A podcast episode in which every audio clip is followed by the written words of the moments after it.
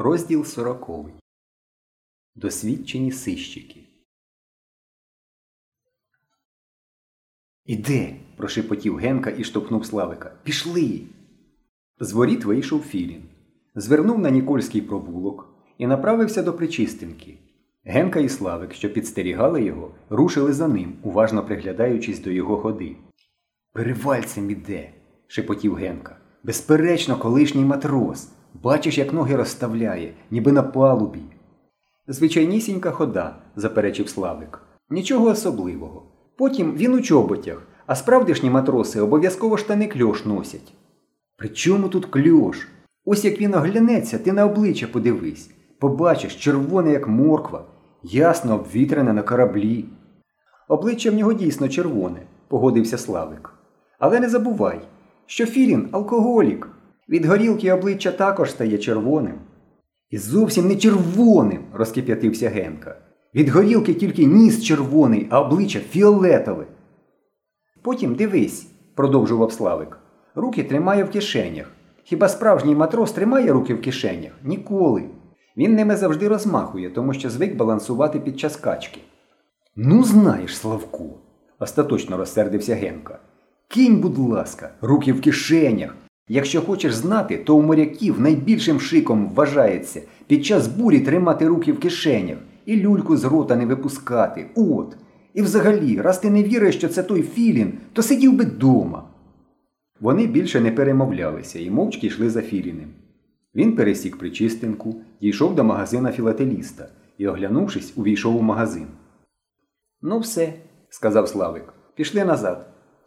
Генка хвилину вагався, потім сказав Зайдемо в магазин.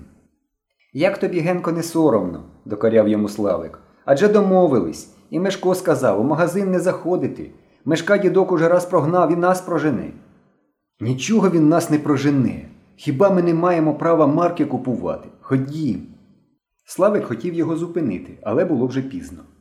Генка рішуче відчинив двері в магазин, і Славику довелося увійти слідом за ним. Дідок стояв за прилавком і розмовляв з Філіним. Коли хлопці увійшли, вони замовкли. Вам що? спитав дідок і підозріло подивився на них. На марки подивитися. Нічого дивитися, роздратовано крикнув дідок.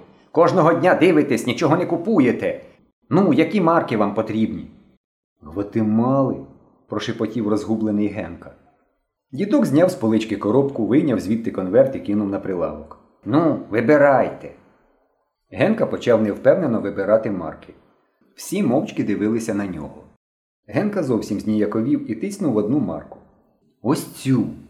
Дідок забрав конверт, залишивши на прилавку вибрану Генкою марку, і сказав Двадцять копійок.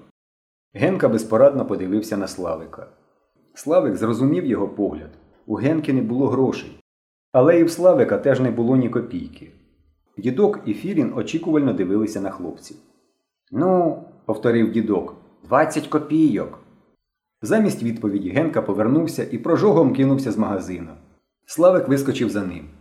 Вони перебігли вулицю і швидко пішли в напрямку до свого будинку. Говорив тобі, не треба заходити, почав Славик. А що таке? безтурботно відповів Генка. Як що? Тепер вони нас помітили і зрозуміли, що ми за ними стежимо. Так уже й зрозуміли. Мало до нього дітей без грошей ходить. Добре, добре, сказав Славик, перепаде тобі від мешка. А що мені мешку за начальник? з незалежним виглядом відповів Генка. Подумаєш?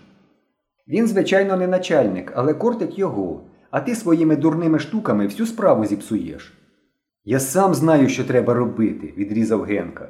У мене своя голова на плечах є. Вони підійшли до будинку і побачили мешка, що спускався від журбіна. Мишко, наче й не було нічого, крикнув Генка. Новини. Ну що?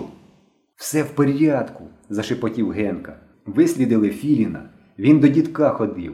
Ходу перевірили. Моряк, безперечно, моряк. Встановлено остаточно. Ну, от бачите, сказав Мишко. Я ж вам казав, і в мене все в порядку. Був у журбіна, і в будинку піонерів, і у секретаря комсомольського осередку. Ну і що? У неділю побачите, загадково відповів Мишко. Що? Побачите, взагалі все в порядку. Добре. Тепер треба встановити, служив Філін на лінкорі чи не служив. А потім візьмемося за дідка. Тільки доведеться вам, мене він уже в магазин не пускає. Не турбуйся, Мишко, втрутився Славик, що весь час мовчав. Нам теж не доведеться. І він багатозначно подивився на Генку. Чому? Тому що нас у магазин також більше не пустять. У чому справа? Мешко переводив розгублений погляд з Генки на Славика і Славика на Генку. Чому не пустять? Нехай він сам скаже. Славик кивнув на Генку. Генка почервонів і поспішливо заговорив. Розумієш, Мишко, ми йдемо за Філіним, адже треба з'ясувати, куди він іде. Він у провулок, ми за ним. Він на Остроженку, ми за ним. Він у магазин, ми за ним. А в магазині у нас не виявилося грошей, щоб марки купити. Ну, спокійно повернулися і пішли, от і все.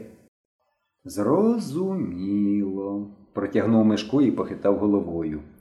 Загалом попалися.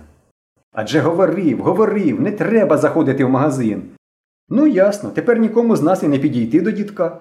Ні, ти вже вдруге всю справу зриваєш. То борці про ящики розпотякав, тепер у магазині всю справу провалив. Годі. Доведеться без тебе діло робити. Досить. Генка на цей раз не став сперечатися.